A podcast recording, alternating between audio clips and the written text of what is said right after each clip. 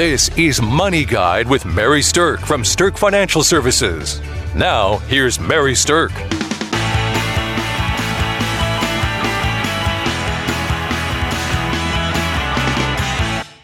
How many people do you think actually get divorced a day in the United States? Oh boy. I'll say around a thousand, maybe. Around a thousand. That's a really good guess. Okay. I had no idea when I started researching this, but the reality is, according to the Census Bureau, there's about 2,400 people a day that get divorced in the United States. Wow. That's a lot. That's a lot. That is a lot. And so, you know, that's why we do specialize financial planning for a divorce. Now, there's planning that you can do during the divorce, but today what we're going to focus on is what to do once that divorce is final. Okay. Okay. So um, let's talk a little bit about some divorces that have happened out there. I just kind of get a kick out of these. Um, the the largest divorce that ever was on record was actually between Mel and Robyn Gibson in 2009, and that still stands today as the largest divorce that is on record. They had a settlement of he had to pay his uh, wife. Four hundred and twenty-five million dollars Wow. in that divorce settlement. My goodness. that um Yeah, That's that's staggering. A, that's a number that not many people can relate to. Oh, no. well, and the celebrity who has been married and divorced the most is actress Zsa Zsa Gabor. And how many times was she married? Nine. Oh my goodness, nine times. Wow. You know, I myself um, have been divorced, and it's not something I can contemplate going through nine times. No, once was enough for me, actually. yeah. Well, and the shortest celebrity marriage that's on record is actually Britney Spears, and she was married to Jason Alexander for a grand total of 55 hours. Wow, so Kim Kardashian isn't doing so bad, huh? yeah, maybe not. well, let's dial it back down to something that uh, most of our listeners can actually relate to, though, which is, you know, a, a, a non celebrity divorce not involving hundreds of millions of dollars or 55 hour marriages. Wow.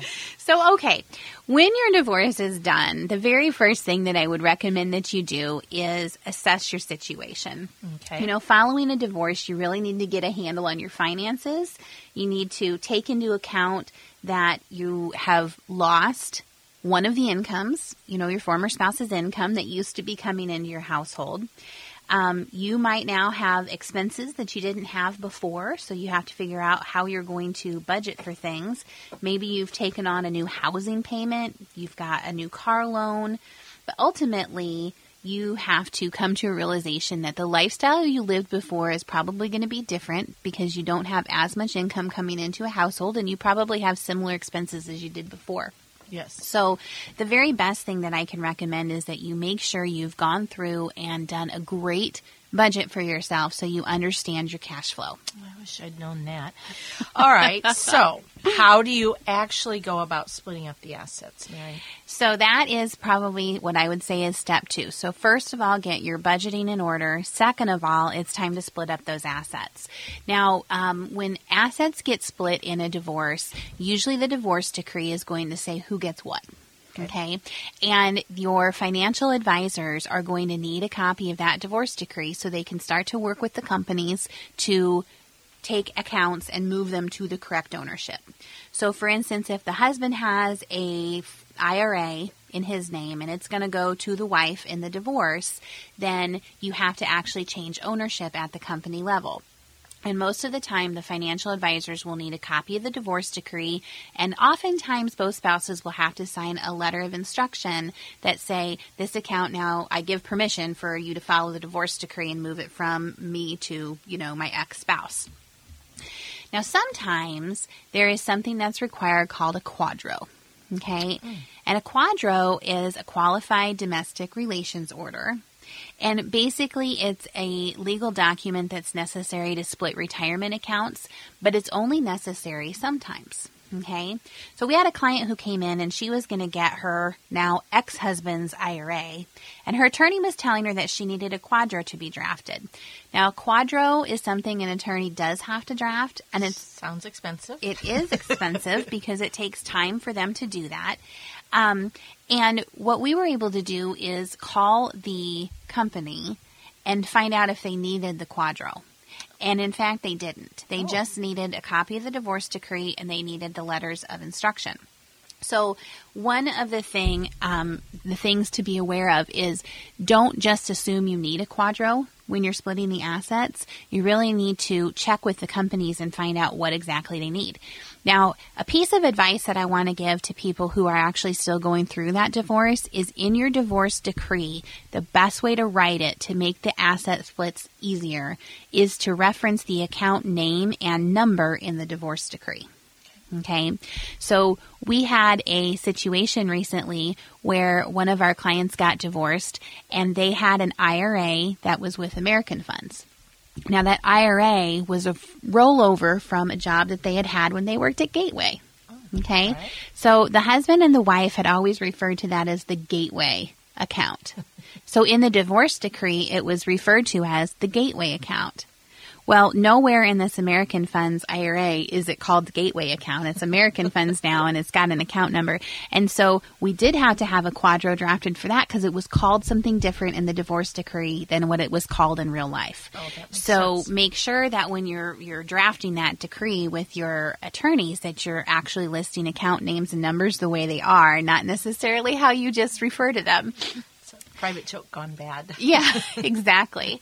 So when you're in that spot of splitting the assets, that is the time for you to um, get them split, get them into your name, but then I would suggest that you possibly pause for a moment. Oh, all right. Okay. Right after you've gone through the transition of divorce, you don't really need to make any giant long term decisions about what to do with that money. Okay. You need to have money liquid. You need to have access to it and you need to get used to the new life that you're going to live because uh, you may have things come up that you hadn't anticipated that you need to be able to get into money for. I see a lot of people who put money into programs that locks them up for a long time and then wish that they had access to it. Mm-hmm. So don't be in a big hurry to invest money in things that have long periods that you're locked into them. Or if you're going to do that, make sure that you have a pool of liquid assets. Liquid means you can get into them and that you have accessibility to your money. If anybody's pushing you to do something different, that should be a big red flag that maybe you're working with someone that doesn't have your best interest at heart. So, um, when you're ready to make those long term decisions down the road, then you can be thinking of terms of now that you're on your own, what do you need those assets to do for you in your future and in your retirement? And I just want to mention real quick that we do have a retirement readiness seminar coming up on March the 22nd. It's really designed for people who are about 10 years to retirement, somewhere within 10 years of retirement. It will help you get your ducks in a row for retirement.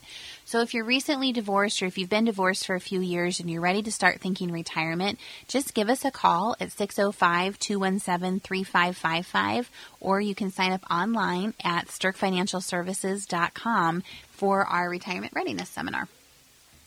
So, All right. So, Mary, I gotta, I gotta ask you, what estate documents do you need to redo? Should we talk about that now? absolutely. Okay. So, okay, you've been married, maybe you had a will together, and now you're not married. What do you need to do? Well, one of the things that you need to do is you do need to redo your will. Okay. Okay. Now, a lot of the times, the divorce attorney that you worked with is not also an estate planning attorney. So you may need to find a new attorney to help you get your legal ducks in a row. Okay. And the uh, kind of the documents that you need to have are you need to have a will, and the will is going to say who gets your stuff. Okay.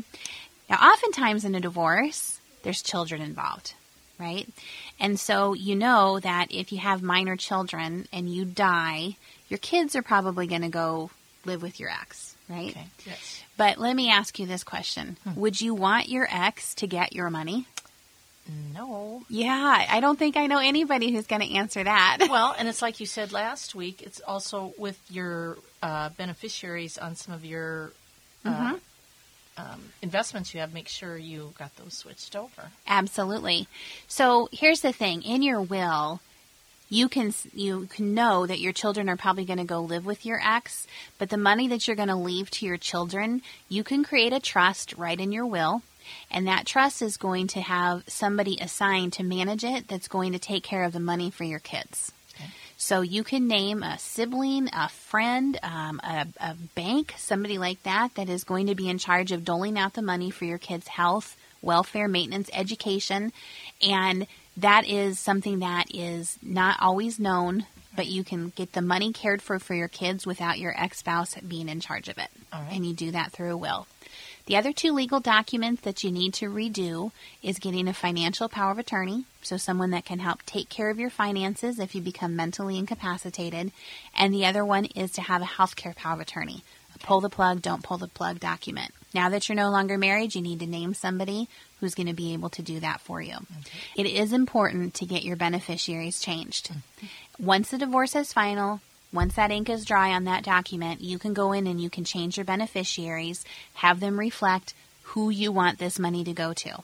If it's minor children, you want it to pass through your will so it can be held in the trust. If it's not minor children, then you just need to get some new names on those documents and make sure that the money is going where you want the money to go. Okay. So, uh, feel free to give us a call. We have a great kit put together it's called the Post Divorce Financial Kit. It has a lot of different things in it, like uh, a budget, a bill pay sheet, a checklist for what to do once you get divorced, information about insurance and house maintenance and things like that. We've tried to put together a great resource for people uh, once that divorce is done. So call in 605 217 3555.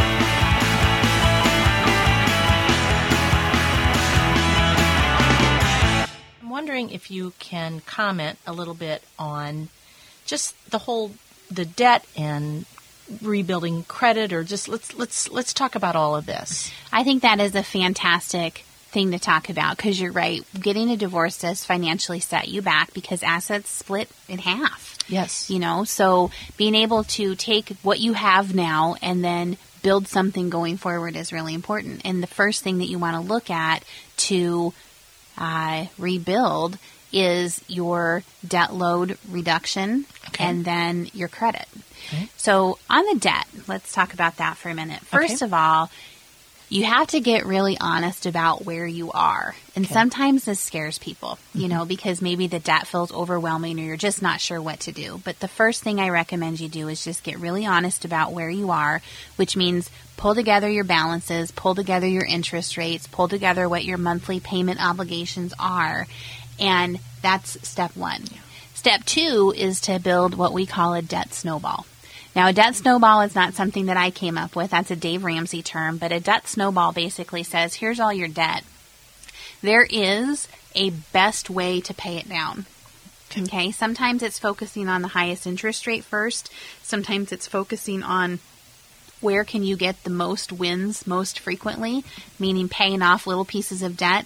And and the idea with a debt snowball is once you pay off something, you take the payment you were making there and you apply it to the next thing. Oh, sure. And then your payments get bigger and bigger, you're paying off things faster and faster and having wins more frequently mm-hmm. means that you're paying things off and getting them out of your life out of your head. Oh, you feel in control. You're Absolutely, mm-hmm. yes.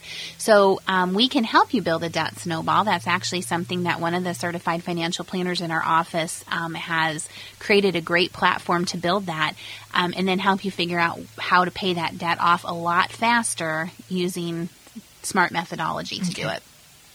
The next thing, though, is um, you want to take a look at your credit. So there are different free places where you can get your current credit score. Okay. And then there are some tips and tricks to rebuilding your credit. I'm just going to go over a couple with them, a couple with you right yes, here. Yes, please. so, okay. One of the things is um, when you have credit cards, the ideal number of credit cards to have is actually three. Now, I don't mean store credit cards. I mean like MasterCard, Visa, Discover, Okay. And so if you have three credit cards, that's the ideal number from a credit perspective. Um, and then the magic number is that you don't carry a balance on there that is more than one third of what your credit limit is. Okay. So if you have a thousand dollar credit limit, mm-hmm. you really don't want your balance to ever be more than about three hundred dollars on there. Okay. Okay. Um, and the reason for that is the credit scores are checking in to see how much you're using of your available credit. And if you're using more than about a third, there's an internal assumption that maybe you're in some financial trouble. Okay. Otherwise, why would you need to have Yes. yourself be carrying that much? So um, that is something that people don't necessarily know about. Now, the other thing that people don't um, think about, a lot of times women especially have never had their own credit card. Wow. They've only had a, a joint credit card where Okay. the primary card holder was the husband's name and they were a secondary name. And that the secondary name like that tends not to actually reflect on your credit. So if you have never had a credit card before or you've never had a loan in your name, you have to start from scratch building credit. You can there are certain cards that you can get that are designed for women who've never had credit before. Really? Yep, they'll have a low credit limit and what you want to do is get one of those cards, you want to charge something on it every single month and you want to pay it off every single month. Okay. And if you do that and establish that for six months to a year, you will build your credit effectively that way. Then you'll be able to go get the other two or three cards, you know, that you want to. Sure. Um, and and have that credit score be there. The other thing that you can do to build your credit is to take out an installment loan and make absolutely sure that you do not have any late payments. Which generally speaking means put it on an automatic Yes, payment out of your bank account. Right. And it's kind of funny because sometimes I've counseled people to do this, even if they don't actually need the money, but they need to rebuild their credit, to take Right. Mm-hmm. a small loan, let's say a $5,000 loan, and then pay it off every month. And the, the simple reason to do that is to rebuild your credit. So if you can establish that you're paying bills on time, you're only using a small percentage of your available credit, um, that is how you build your score back up to something that when you need to take out a bigger loan, like a home loan, or you want to get a, a better deal on a car loan or something like this, then by golly, you're going to be able to do that. Okay. So, okay. Another thing is um, when your divorce is done, that you want to do within the first year is to look forward at what your insurance needs are. Okay. Okay. So if you were living in a home and now you're maybe living in an apartment or a condo that you don't own, you really want to make sure you get some good renter's insurance in place. Renter's insurance is going to protect your stuff if something happens like a fire. Sure. Okay. If you um, are on your own now, you need to make sure you have your auto insurance in place. You need to make sure you've got homeowners insurance if you own a home. And here's a little known thing too is that if you have assets now that you're on your own, let's say your assets are over a million dollars, I generally recommend that you talk to your insurance agent about having an umbrella insurance policy. An umbrella policy sits on top of your car and home insurance and just provides an additional layer of protection if your car and your home insurance policy don't pay out enough for whatever situation has happened. Oh, wow. Smart. Yeah, so that's really important. And then you also want to be thinking in the insurance terms about, you know, are what are your life insurance needs? Do you need to have some life insurance to leave a legacy to your kids, um, or to uh, pay off debt if you want to make sure that the assets that you're leaving are debt free?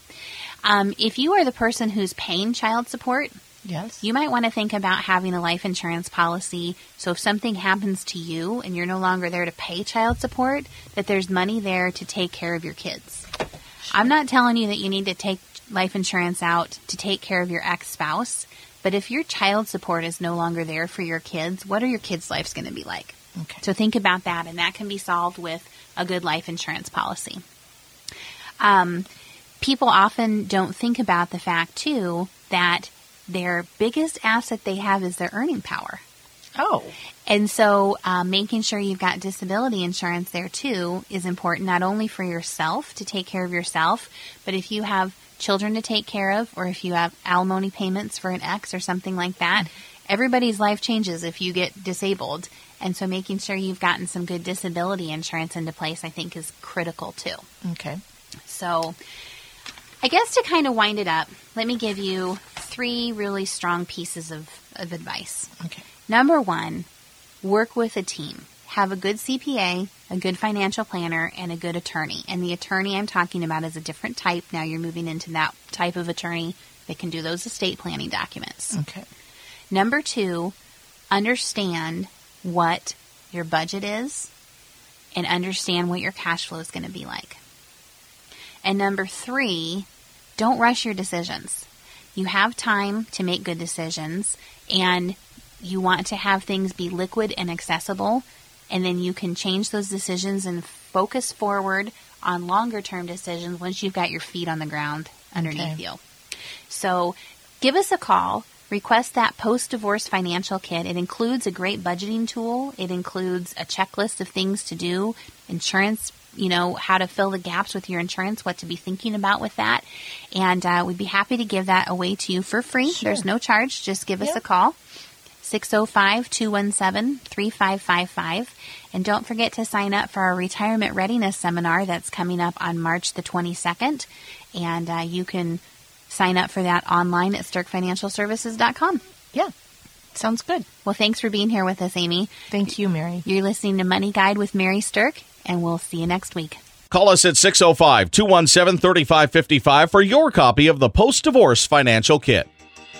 The views expressed are not necessarily the opinion of your audio provider and should not be construed directly or indirectly as an offer to buy or sell any securities or services mentioned herein. Investing is subject to risks, including loss of principal invested. Past performance is not a guarantee of future results. No strategy can assure a profit nor protect against loss. Please note that individual situations can vary. Therefore, the information should only be relied upon when coordinated with individual professional advice. Securities and investment advisory services are offered through Woodbury Financial Services Inc., member FINRA, SIPC. Insurance offered through Sterk Financial Services, which is not affiliated with Woodbury Financial. Sterk Financial Services is located at 350 Oak Tree Lane, Suite 150, Dakota Dunes, South Dakota 57049, and can be reached at 605 217 3555.